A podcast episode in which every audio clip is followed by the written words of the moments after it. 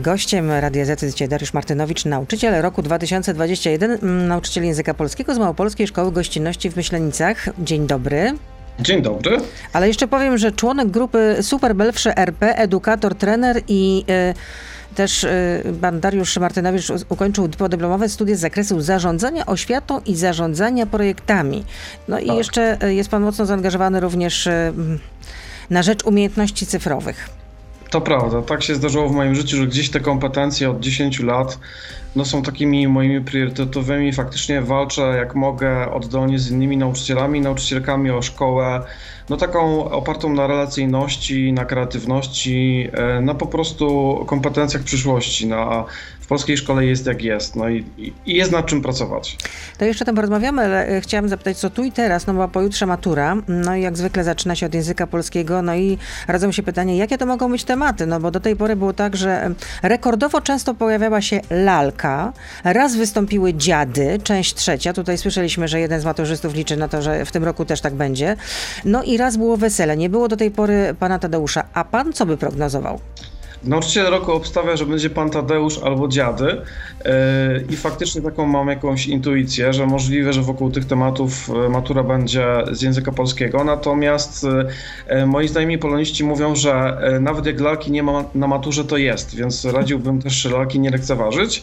E, Natomiast faktycznie tych tekstów jest tak niewiele, bo jest to właściwie 13 tekstów obowiązkowych, że to, co jeszcze bym radził maturzystom i maturzystkom, to po prostu sobie przypomnieć te najważniejsze teksty obowiązkowe. No i w tym roku, co warto podkreślić, maturzyści mają trochę łatwiej, dlatego że jeżeli chodzi o egzamin pisemny, mogą sobie wybrać jeden z dwóch tematów rozprawki.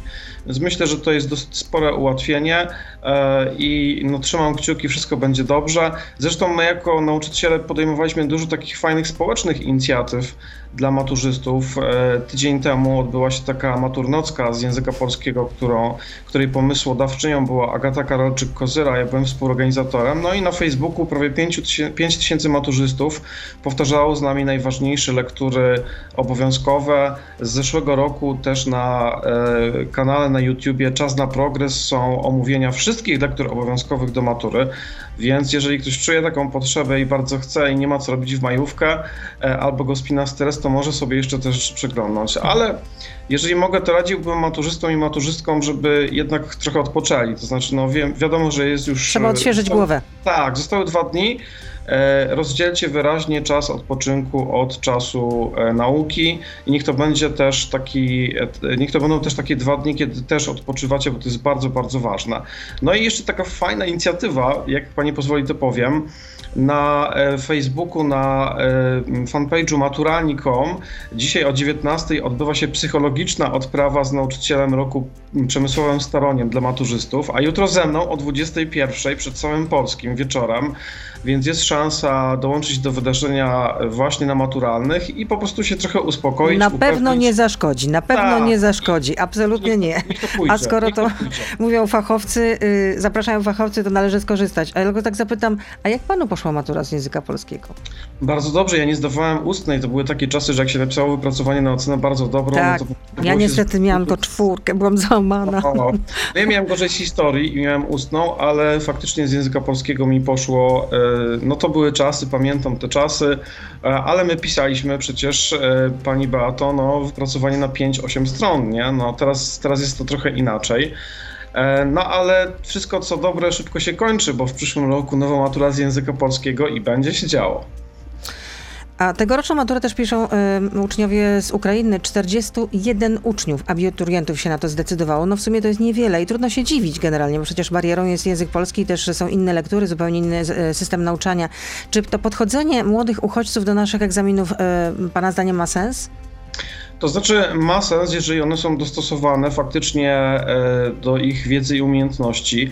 I, z jednej strony ja rozumiem, wie pani, ins- instytucje państwowe, dlatego że wszystko się dzieje szybko i e, no, jest bardzo mało czasu na jakieś kompetentne i, i trafne decyzje. Natomiast no, no, trochę mnie dziwi, że e, jedynym ułatwieniem właściwie w większości to jest przetłumaczenie tych arkuszy na język polski dla maturzystów i dla uczniów, którzy chcą zdawać egzamin po ósmej klasie. Jakoś średnio sobie wyobrażam, żeby ktoś, kto z Ukrainy znalazł się dwa miesiące temu u nas w Polsce, no, orientował się, o czym jest zemsta, pan Tadeusz i e, no, no, był w stanie przystąpić jakoś efektywnie do tego egzaminu ósmoklasisty, więc według mnie trochę zabrakło takiego spojrzenia na chłodno. Można było naprawdę gdzieś tam, nawet już na kolanie, te arkusze dostosować bardziej i po prostu je uprościć, zostawić, nie wiem, dwie, trzy lektury czy cztery takie podstawowe, a postawić przede wszystkim na kompetencje czytania ze zrozumieniem i, i, i takich ogólnych predyspozycji językowych. Więc e, myślę, że stąd ta liczba, tak? No, no, no, y, nie każdy lubi skakać na bungee i to jest to, że, że jakby to jest trochę taki skok na bungee, ale myślę i mam nadzieję, że też e, Centralna Komisja Egzaminacyjna e, trochę odrobi lekcje i przygotuje jakieś lepsze udogodnienia, czy, czy u, u, no, udogodnienia, bo tak to trzeba nazwać, dla maturzystów i dla zdających egzamin po 8 klasie w przyszłym roku i na to bardzo liczę. E, bo faktycznie no, jest to bardzo potrzebne, nawet w zasadzie my, w, my w e, kilkanaście, kilkadziesiąt instytucji apelowaliśmy o, o takie właśnie dostosowania.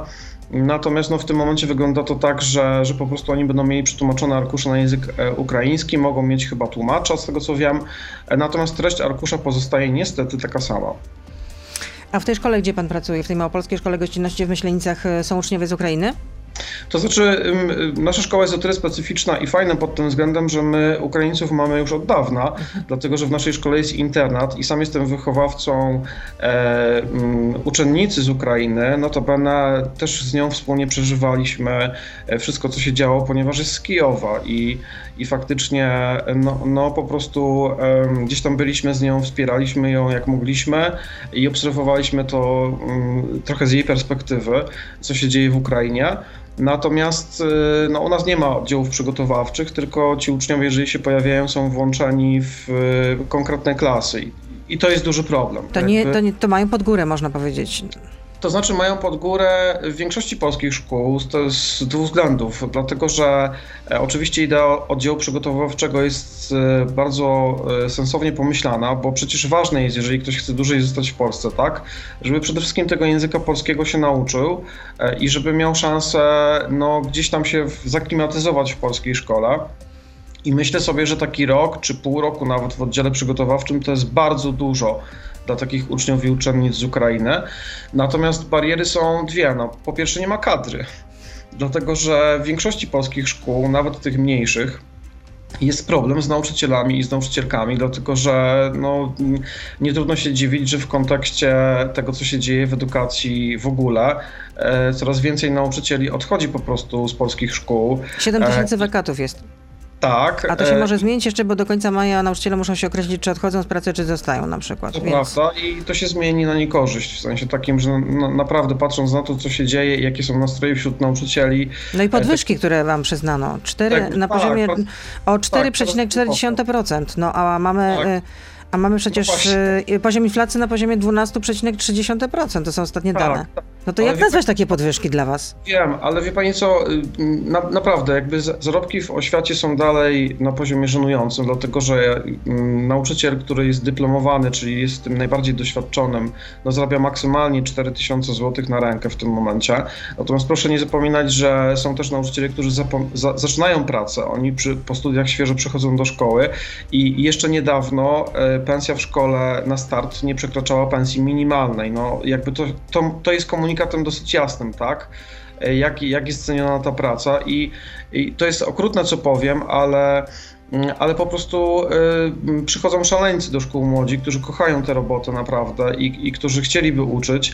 Natomiast najczęściej. Czyli pasjonaci i zapaleńcy, którzy rzeczywiście tak, chcą być nauczycielami. A pan y, ma jaki staż y, w tym zawodzie? Ja jestem nauczycielem dyplomowanym, dokładnie Aha, czyli pan zarabia 4000 y, na rękę, tak? Rozumiem. Znaczy nie mam pełnego etatu, mam w tym momencie 3 z hakiem, 3,5 bodajże, ale to dlatego, że nie mam pełnego etatu. Pewnie gdybym ten pełny etat miał, to byłyby to 4000, tylko że powiedzmy sobie szczerze, jakie to są pieniądze się czyta ogłoszenia dotyczące no, takich najprostszych zawodów. Ale chcę jasno podkreślić, ja jako nauczyciel i my jako nauczyciele szanujemy każdą pracę i nie chcemy być porównywalni, nie wiem, do pracy kasjerek, która jest bardzo wymagająca i ciężka i tak dalej, ale no trochę z frustracji to robimy, dlatego że, że w, jakiś, w jakimś sensie nasza praca jest też specyficzna i ktoś, kto nie ma w rodzinie nauczyciela nie zrozumie, że to jest praca w czasie nielimitowanym, że jakby... No pewnie do tego trzeba się przygotować, to nie jest tak generalnie, że no, pan no, tylko no po prostu jest, pracuje jest, jest kilkanaście godzin w tygodniu, że tak jest tak, pensum. No, no tak nie jest, przecież do tego trzeba się przygotować po prostu. Tak, jest 20 godzin przy tablicy, ale jest e, przecież mnóstwo czasu nauczyciel poświęca na różne inne aktywności, na wycieczki z uczniami, na zajęcia pozalekcyjne, za które mu nie płacą, e, na, e, na chociażby przygotowanie do lekcji, na sprawdzenie w wypadku mnie wypracowań. E, I to jest tak, że, że czasami dzieje się coś złego w klasie, dzwoni rodzic, że nie wiem, no była próba, próba samobójcza i co z tego, że nauczyciel ma dzień wolny, e, czy jest to weekend, jak się po prostu robi wszystko, żeby pomóc temu dzieciakowi. E, no i no myślę sobie, że jeżeli to tak będzie dalej wyglądało, to niestety E, nauczyciele będą odchodzić i jest taka grupa na Facebooku e, dla nauczycieli, którzy zmienili pracę i ona się naprawdę bardzo rozrasta. I moje przewidywania są takie smutne, że jeżeli jeszcze tylko dołożymy ten kontekst no powiedzmy tak szczerze, dosyć lekceważących dialog z nauczycielami wypowiedzi polityków i, i działań też pana ministra, ostatnio y, kwestia Lex Czarnek, tak, wzbudziła bardzo dużo Tak, to jeszcze będziemy rozmawiać, więc rozumiem, że przewiduje pan, że, że będzie y, szereg dalszych odejść i to takich... Tak, to zdecydowanie. To, to zdecydowanie dlatego, że, że y, wie pani co, nawet już to nie chodzi o te podwyżki, natomiast proszę sobie, proszę sobie policzyć, ile to jest 4% od 2,5 czy od 3,5 tysiąca no, szkoda gadać, szkoda gadać, przecież to jest po prostu jakieś to, śmiechu to, warte, śmiechu to, warte. Poniżające, ale jakby to, co chcę powiedzieć jeszcze na koniec, że nawet nie o te podwyżki chodzi, tylko myślę, że nauczyciele w dużej mierze odchodzą już po prostu po pierwsze e, no trochę E, postrajkowo, e, kiedy, kiedy no, te nasze postulaty Musi pan zmierzać do puenty, bo kończymy część radiową. No, wiem, po wiem. drugie... No, już, już, już, już mówię. Natomiast odchodzą dlatego, że no, no słyszą lekceważące wypowiedzi, kłamstwa e, z ust najważniejszych osób w państwie, które, no, które powinny się nas troszczyć i z którymi... I, I podchodzić które... z większym szacunkiem na tak, pewno. No to tak. tyle w części radiowej. Nauczyciel roku 2021 Daruszyn Martynowicz z nami zostaje. Jesteśmy na Facebooku, na Radio ZPL, na YouTube, więc proszę zostać z nami. Beata Lubecka, zapraszam. Musiałam skończyć tak radykalnie, bo i tak przekroczyliśmy dzisiaj czas, ale mam tak, nadzieję, że, tak, będzie, tak. Mi to, że będzie mi to wybaczone. W końcu temat jest, jakby nie patrzeć, y, bardzo ważny również z takiego społecznego punktu widzenia, no bo jednak poziom y, y, edukacji, poziom oświaty, no to przecież leży nam wszystkim na sercu. Y, jeszcze była ta propozycja senacka, żeby podwyższyć y, zarobki nauczycieli o 20%, no ale ona upadła w Sejmie. Sejmowa większość, czyli Prawo i Sprawiedliwość i przestawki zdecydowali się na to, żeby te propozycje, tę senacką poprawkę odrzucić po prostu. To prawda. Więc y, tam też było wskazane, jak miałoby to być finansowane. Jest pytanie od słuchacza Miłosza, ile pan stracił na tym Nowym Ładzie, a może pan zyskał? Nie, nie, to znaczy pierwotnie straciłem jakieś 100-200 zł, natomiast faktycznie teraz to jest tak, że, że pensja moja niewiele się różni od tego, co zarabiałem wcześniej, więc gdzieś tam wyszedłem na zero, i, i ale znam historię wielu nauczycielek i nauczycieli, którzy stracili, zwłaszcza ciekawa sytuacja była, gdy zdecydowaliśmy 13 pensję, jak się przekroczyło ten limit cały, to po prostu e, e, więcej się płaciło potem państwu w kolejnym miesiącu, więc E, no, no faktycznie e, to, co się podziało w Nowym Ładzie, też nas zastanowiło, dlaczego my jako grupa, no naprawdę nie zarabiająca jakoś dużo, też oberwaliśmy tak, jakimś obukiem. No, tak, ktoś zapomniał tak, o tym, że dostajecie pensję, mm, przelew na początek y, miesiąca, a nie na koniec. Tak. I po prostu no, to była taka niedoróbka. No, widać było, tak, że ten Polski Ład był przygotowywany, chociaż no, przecież to trwało kilka miesięcy, więc naprawdę jest to zdumiewające, że nie można było e, e, dostrzec takich detali, no bardzo ważnych jednak z punktu widzenia osoby, która dysponuje swoją pensją e, no, w taki, a nie inny sposób. No, że jest przyzwyczajona do tego, że dostaje pieniądze z początkiem miesiąca, a nie z końcem miesiąca. To prawda, no ja nie jestem ekonomistą. Tym bardziej, tak jak pan wspomina, to nie są po prostu jakieś nie wiadomo jakie pieniądze. No, dokładnie, dokładnie tak. Natomiast, no tak jak mówię, myślę, że nam nauczycielom i nauczycielkom nie chodzi y, wcale o pieniądze, tylko jednak dla nas najbardziej dobijające jest to, co się dzieje ogólnie e, w takiej kwestii społecznej, odbioru, społecznej kwestii odbioru naszego, naszej pracy, e, co jest skutecznie no, też podkręcane przez niektórych e, polityków, bo E, bo jednak jeżeli e, słyszeliśmy o tych propozycjach dotyczących Lex Czarnek, że jakby nie będzie tych e, propozycji, też nie będzie zmian w karcie nauczyciela, dlatego że nauczyciele nie chcą podwyżek i tak to zostało spuentowane, no to to był dramat, dlatego że to, co nam proponowano, to nie były żadne podwyżki, tylko po prostu zmiana warunków pracy i to dosyć duża, bo pan minister chciał, żebyśmy mieli pensum w wymiarze 22 godzin, a powiem taką ciekawostkę, myślę, że też pani tego no, nie takie wie. przymiarki były przy tym, pamiętam, że były były przy okazji tych protestów nauczycielskich. Tak, ale wie pani co, powiem taką ciekawostkę, dlatego że nie każdy wie, że w liceum nauczyciel, który pracuje, ma uśrednienie, to znaczy, że jeżeli odchodzą mu klasy maturalne, no to on w maju i w czerwcu nie ma płacone za te klasy, tak? Czyli żeby mieć pensum 18, on musi pracować od września do czerwca, do, do, od września do kwietnia i tak więcej niż 18. Czyli klasyczny nauczyciel, który ma 18 pensum przy tablicy, ma i tak tych godzin 21 czy 22 do kwietnia, żeby wyrobić tą średnią. No i teraz podniesienie podniesienie pensum e, do 22 godzin skutkowałoby tym, że tych godzin byłoby około 25-26 od września e, do kwietnia. Pomyślmy sobie o poloniście w tym momencie, który też sprawdza i przygotowuje się. Natomiast to, co dalej, to pan minister chciał, żeby jeszcze 8 e, godzin tygodniowo nauczyciel poświęcił na bezpośrednią pracę z młodzieżą i na kontakty z rodzicami, czyli mamy już 34 i uwaga, na najważniejsze czynności, czyli na przygotowywanie się do lekcji, i na sprawdzanie zostałoby nauczycielowi 5 godzin. Po prostu e, połowa nauczycieli by odeszła naprawdę, młodych zwłaszcza z, e, w takiej sytuacji, dlatego że to, to było po prostu zupełnie nie do udźwignięcia, więc E, I, i, I te kwestia też ideologicznych e, partii na zmiany w kontekście Lex Czarnek. Jestem bardzo wdzięczny e, mimo wszystko panu prezydentowi, bo sam protestowałem i wysyłałem list do pana prezydenta. I żeby zawetował Lex Czarnek. No, ale... Żeby zawetował i ja jestem wdzięczny mu, że po prostu posłuchał głosu nauczycielek i nauczycieli też i wielu organizacji społecznych. Dlatego, Może że, pani no, prezydentowa też przyczyniła się do tego, że jednak pan prezydent. Mam nadzieję. Mam nadzieję. Jako nauczycielka języka niemieckiego. W zasadzie uczyliśmy vis-a-vis dlatego że, że ja uczyłem w piątce przez 13 lat w Krakowie na ulicy Studenckiej, a ona pracowała w drugim liceum, e, całkiem niedaleko i też współpracowaliśmy przy maturach, więc no, może to miało jakieś znaczenie i kontakt też ze środowiskiem nauczycielskim. Natomiast no, naprawdę jakby nie, nie potrzeba nam szkoły, w której kurator oświaty decyduje o tym, jakie zajęcia się odbywają e, e, z dzieciakami, a jakie no, nie. Ale słyszymy, żeby, że trzeba zapobiec demoralizacji. Bo do szkół będą no wchodziły jakieś organizacje, które będą chciały seksualizować dzieci.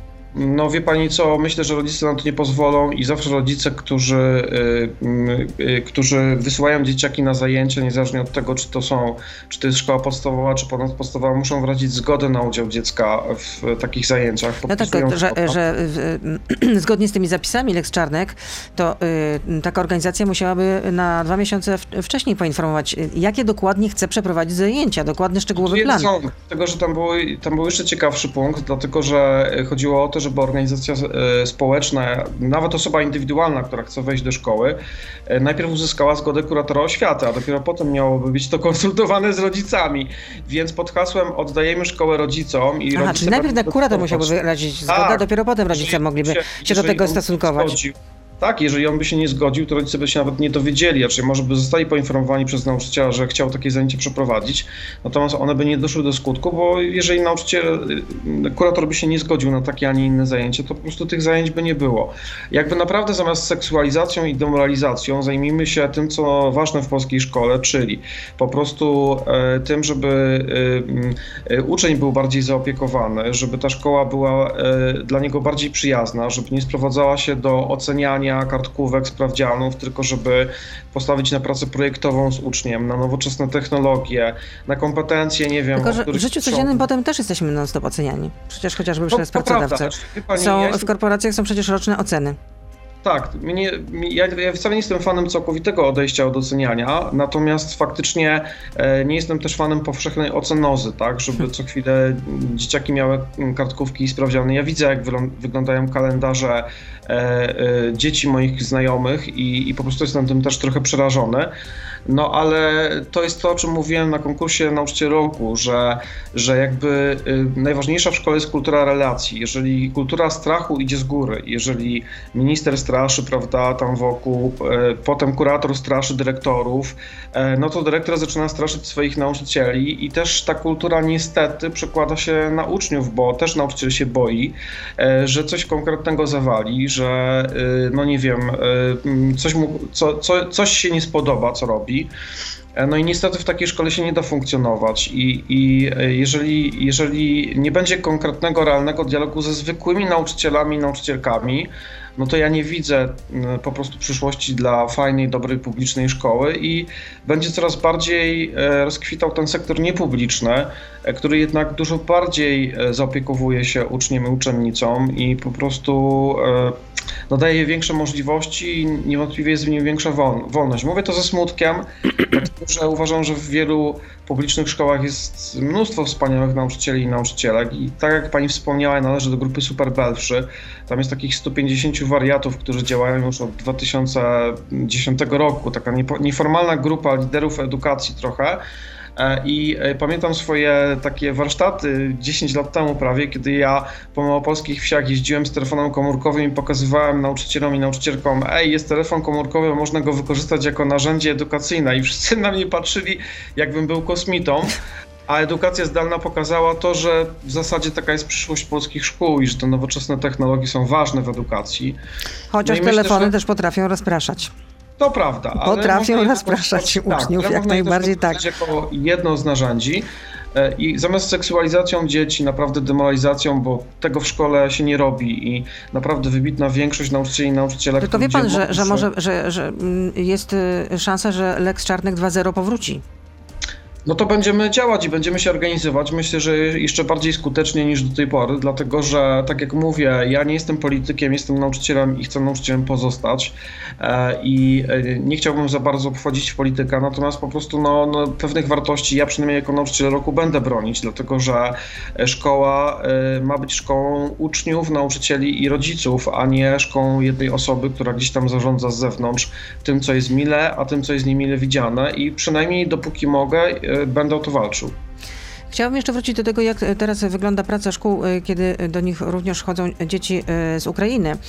Mm, bo takie są dane, że największa grupa to uczęszcza do szkół podstawowych, to jest ponad 130 osób, 130, y, przepraszam, tysięcy tak, uczniów, tak. prawie 50 jest tysięcy w przedszkolach.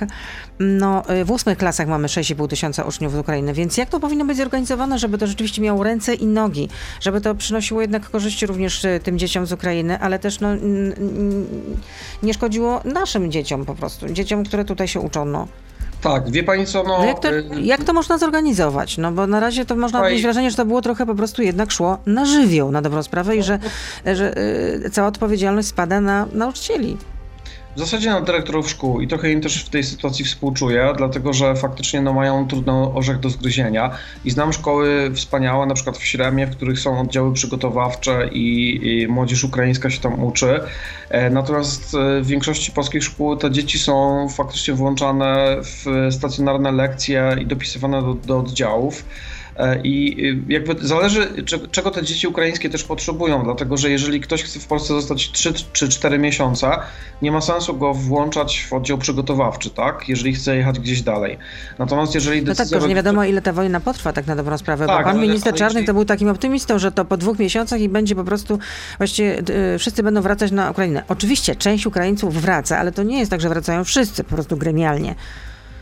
No tak, ale jeżeli, jeżeli właśnie oni chcą dłużej zostać, to powinni w tym oddziale przygotowawczym jednak się uczyć. Natomiast tak jak powiedziałem, no trochę tutaj dyrektor pewnie rozkłada bezradnie ręce, dlatego że no normalnie w świecie nie ma kadry, bo w tym oddziale przygotowawczym musi być osobne przynajmniej 6 godzin języka polskiego, a w zasadzie jest ich więcej. Tych lekcji ma być około 25 z tego, co się wczytałem. Ale co z nauczycielami w takim razie z Ukrainy? No bo oni służą jako taka, no, e, taka pomoc. nie ma żadnego pomysłu zupełnie, żeby tych nauczycieli e, włączyć. Ja myślę, że prędzej czy czy później to się tak skończy i się bardzo z tego cieszę, że nauczyciele ukraińscy będą też uczyć w polskich szkołach, dlatego że jeżeli ktoś jest kompetentny i jest fajnym człowiekiem i, i e, uczył w szkole, to czemu ma nie uczyć w polskiej szkole? Myślę, że oni też potrzebują trochę czasu, żeby się języka polskiego nauczyć, no bo też są w trudnej sytuacji e, i się pewnie w polskich szkołach przydadzą. E, tak samo przecież się działo w wypadku lekarzy e, i, i to był proces gdzieś tam porównywalny.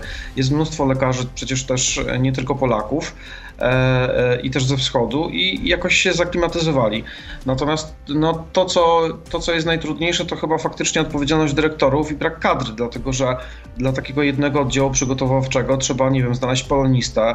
E, wielu już ludzi po prostu nie chce brać więcej godzin, dlatego że i tak ma trochę godzin ponad etat.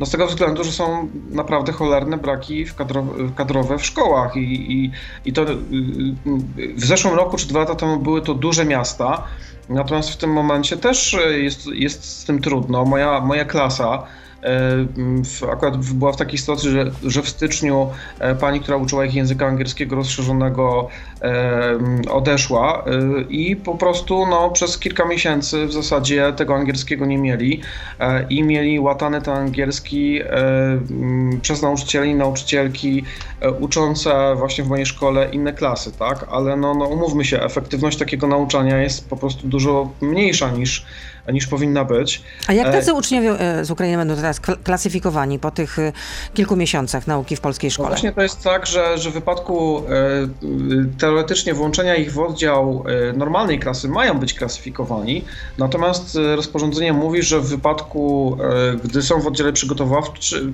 przygotowawczym, nie muszą być w ogóle klasyfikowani i to jest też zamieszanie i z tego co wiem, dyrektorzy też mają co do tego wątpliwości, jakby co konkretnie za tym idzie, tak? Jak to zrobić? No, no więc nie wiem, tutaj dużo będzie chyba zależało od jakiegoś dobrego serca i myślenia nauczycieli i nauczycielek, czyli jakby wracamy do sedna, że jakby dużo od tych nauczycieli i nauczycielek zależy, tak, jak oni podejdą do tematu. No nie wyobrażam sobie, ucząc języka polskiego powiedzmy w podstawówce w ósmej klasie, żebym, e, nie wiem, dał ocenę niedostateczną e, osobie z Ukrainy, która no, no nie jest w stanie przeczytać lektur czy, czy pracować na poziomie takim zadowalającym języka polskiego. No w dużej mierze dlatego też, że nie ma przetłumaczeń wszystkich lektur jeszcze w tym momencie, więc, więc to, jest, to jest myślę kuriozalne. Myślę, że zdrowy rozsądek i, i tylko to nas może uratować w tej sytuacji. Takim, taką mam intuicję. A chciałam zapytać jeszcze o to, co się wydarzyło ostatnio w Krakowie, bo przeszła defilada klas mundurowych pod hasłem e, Razem pilnujemy Polski. To była inicjatywa małopolskiej kurator pani Barbary Nowak. Na stronach kuratorium można było przeczytać, że marsz miał być demonstracją uczuć patriotycznych młodych ludzi świadomych swoich obowiązków wobec Polski, odpowiedzią na przyjęcie przez Sejm ustawy o obronie ojczyzny i dyrektorzy szkół, także przedszkoli dostali wcześniej e, takie listy z zaleceniem czy poleceniem, by oddelegowali podopiecznych, którzy byliby przygotowani do tego, mieliby takie patriotyczne plakaty. Jak pan ocenia taką inicjatywę, taki defiladę klas mundurowych? Defilady klas mundurowych, e, czy e, w ogóle kwestia patriotyzmu nie jest niczym złym, tylko liczy się jak zwykle znowu forma tego patriotyzmu i to jest tutaj najważniejsze. Nie wiem, co ma znaczyć słowo razem pilnujemy Polski, dlatego że Polski nie trzeba pilnować, takie mam wrażenie. E, I jakby to nie na tym polega mądry, nowoczesny patriotyzm, żeby Polski pilnować w domyśle przed czymś, prawda? No bo skoro pilnujemy Polski, to coś jej zagraża. E, I e, same pomysły wydarzeń o charakterze patriotycznym dla mnie nie są niczym złym. Sam przecież na języku polskim też e, zwracam uwagę na takie wartości. Natomiast, no, no cóż, no, no, no jest to trudny do zaakceptowania dla mnie pomysł, jeżeli, jeżeli robi się pewnego rodzaju działania, no, które gdzieś tam kontrastują tą naszą polską kulturę z jakąś inną i e, no nie na tym polega świat i myślę, że większość ludzi widzi, że, że jakby to są jakieś anachroniczne e, formy patriotyzmu, dlatego że można kochać swój kraj i cenić polską tradycję, kochać literaturę i historię, też będąc bardzo otwartym na inność, tak, pod którą się kryje przecież mnóstwo rzeczy, bo człowiek inny polskie słowo gościnność, tak? Piękne słowo. E, gościnność nie polega na tym, żeby przyjąć tego swojego, tylko żeby też przyjąć kogoś, kto jest po prostu inny niż my, czyli nie wiem, inaczej myśli, z innego koloru skóry, innej niż my orientacji seksualnej, e, ma inne podejście do różnych rzeczy i wydaje mi się, że, że to jest taki smutny obrazek próby, e, no właśnie właśnie mm, zrobienia z e, wylansowania jednego modelu patriotyzmu, a, a nie ma jednego modelu patriotyzmu. E, moje zdanie jest takie, że każdy model patriotyzmu oparty chociażby w jakimś wymiarze na nietolerancji czy ksenofobii jest szkodliwy. E, natomiast, A tutaj pan no, dopatrywał się jakichś takich, jakichś takich elementów? Nie wiem, bo nie znam e, tej, nie znam tej inicjatywy, nie, nie, niestety nie widziałem też żadnych obrazków i zdjęć. Natomiast mówię, same manifestacje patriotyczne są bardzo porządku i nie, nie sądzę, żeby były czymś złym. Natomiast to hasło Razem pilnujemy Polski, no nie, mnie jako nauczycielowi języka polskiego się nie podoba, dlatego że ono jest takie już od razu kształtujące kulturę jakiegoś strachu i zagrożenia, no bo skoro pilnujemy Polski, to to jakby pilnujemy dlaczego, tak? Że coś Bo nam zagraża. Za, za naszą wschodnią granicą jest wojna. E, no to prawda, to, to prawda, jeżeli to miało... To chyba takie konotacje miało mieć. Może, jeżeli miało takie konotacje, no to może nie było w tym nic złego, natomiast... Będzie, pojawiają się też eksperci, którzy no nie wykluczają, że również Putin w jakimś czasie, w jakiejś perspektywie czasowej mógł, mógłby również y, no, uderzyć w Polskę. E, to prawda. Miejmy nadzieję, że absolutnie to nie nastąpi i że to są w ogóle e, tylko strachy na lachę na dobrą sprawę. No zresztą też e, jego y, współpracownicy też wspominają o możliwości na przykład użycia broni atomowej, więc Wiem, myślę, że wszyscy o tym myślimy, dlatego też tak ważne jest, żeby w polskiej szkole można było swobodnie o tym rozmawiać, tak? Ja sobie na przykład nie wyobrażam nie rozmawiać o takich tematach na godzinie wychowawczej jako nauczyciel, a E, no, no niestety ciągle jest tak, że my jako nauczyciele i nauczycielki zastanawiamy się coraz mocniej nad tym, co możemy powiedzieć, co powinniśmy powiedzieć, a czego nam nie wolno powiedzieć. A tak? znaczy, Bo... że nauczyciele zaczynają się cenzurować? Nie, nauczyciele zaczynają w jakimś wymiarze też y, reagować na to, co się dzieje i wie pani, to jest smutne, co powiem, ale, ale taka jest prawda, że, y, że y, no, no nie ma w polskiej szkole swobodnej kultury dyskusji na przykład o polityce, co mnie zaskakuje. Jakby no, przecież nauczyciel czy nauczycielka nie może się dzielić swoimi poglądami politycznymi, bo zaraz zostałaby, czy zostałby wezwany na dywanik do dyrektora, o ile nie wyżej.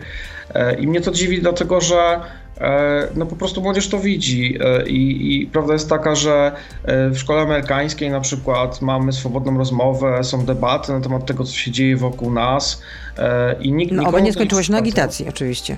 Tak, oczywiście, bo to nie chodzi o agitację, tylko o swobodną wymianę poglądów. Natomiast, no, umówmy się, na przykład nowy przedmiot Historia i Społeczeństwo, który wchodzi do liceów ogólnokształcących, jest dobrym przykładem no, takiej trochę jednostronnej wizji historii. Ja już nie będę E, tego tematu rozwijał, dlatego że na ten temat wypowiadała się i pan, e, e, i pan się wypowiadał, Państwowa Akademia Nauk i wypowiadali się znani historycy, że ta wizja historii jest jednostronna i że po prostu no nie jest to program oparty na, na, takiej, na takim modelu patriotyzmu nawet otwartego, tylko raczej jest to takie kształtowanie wizji Polski, która, która jest, no, która oczywiście Mm, gdzieś tam walczy z wrogiem i, i ta wizja historii jest bardzo mocno mm, hiperbolizowana w stronę naszych sukcesów i e, no, no nie, nie widać też takich kart z naszej historii, które nie są zbyt chwalebne.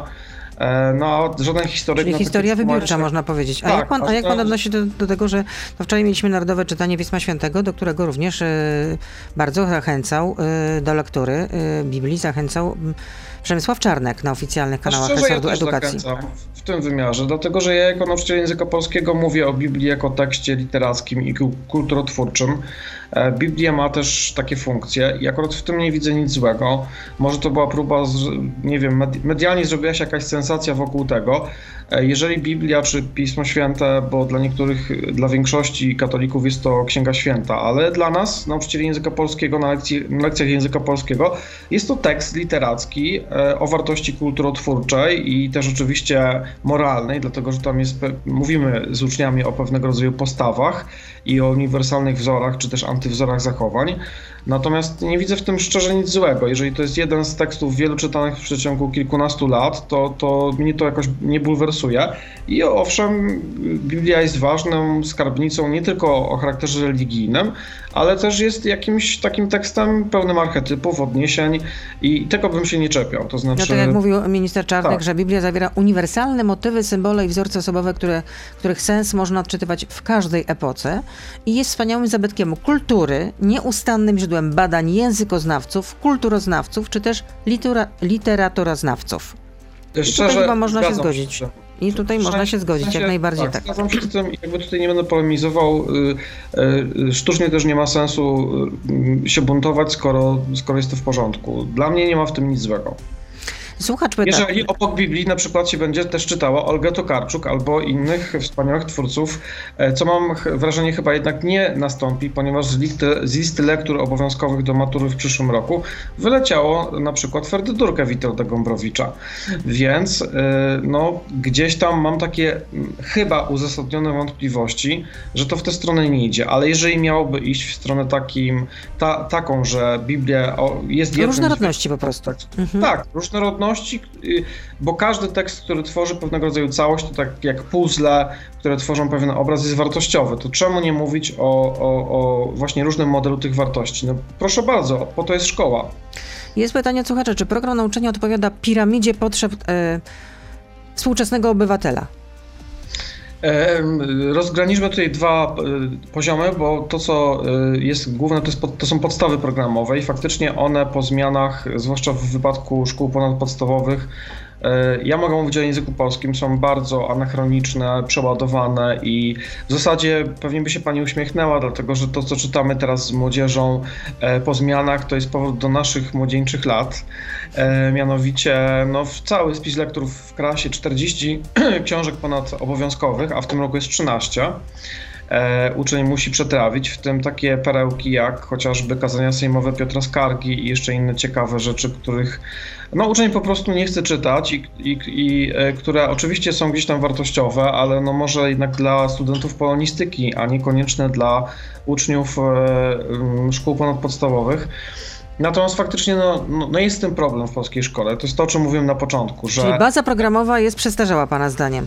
E, momentami tak, ja się nie wypowiadam za fizyków, matematyków, tu się raczej nic nie zmienia, natomiast jeżeli chodzi o język polski, e, trochę mnie to smuci, że ona jest tak tekstocentryczna, E, i przeładowana tekstami. E, nie ma w ogóle właściwie literatury współczesnej, tej 21, z XXI wieku to już w ogóle.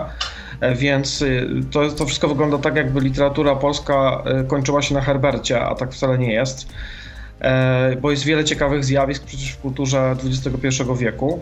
Natomiast, y, no tak jak mówię, no, y, wyszedł taki raport Future Skills w 2020 roku i tam y, jest szereg umiejętności bardzo fajnych wymienionych, które powinny też być w polskiej szkole, dlatego że są nazwane umiejętnościami przyszłości. Czyli?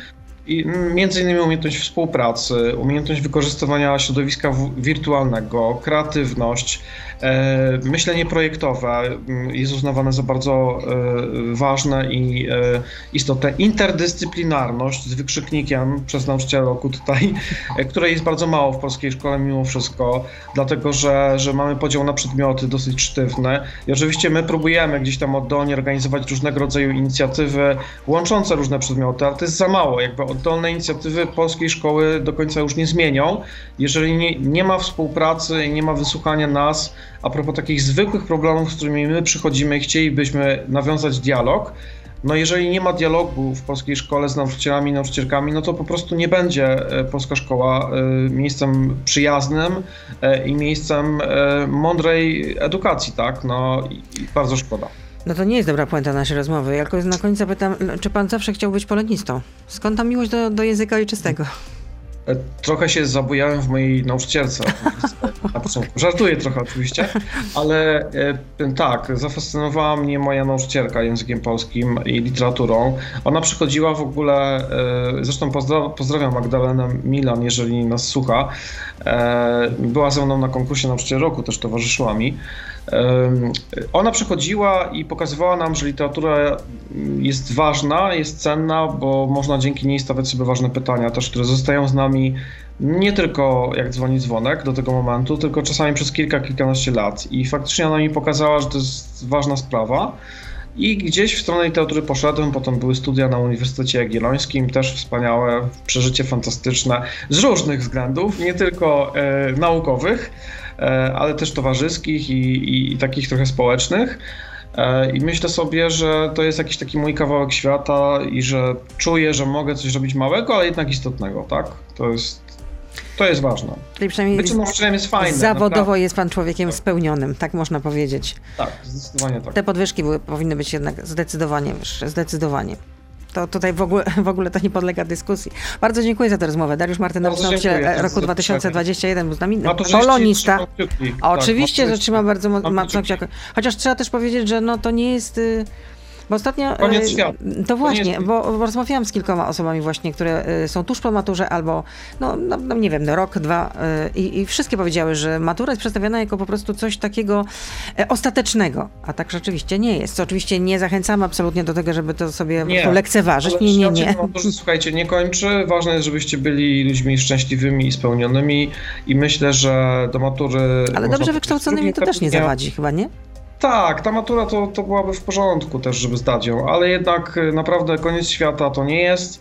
Są terminy matury poprawkowej, natomiast y, póki co wyślijcie sobie SMS rano przed językiem polskim, że jesteście mm, wspaniali, dacie radę, bo tak można zaprogramować wiadomości, żeby do nas dotarły danego dnia i o, o danej godzinie.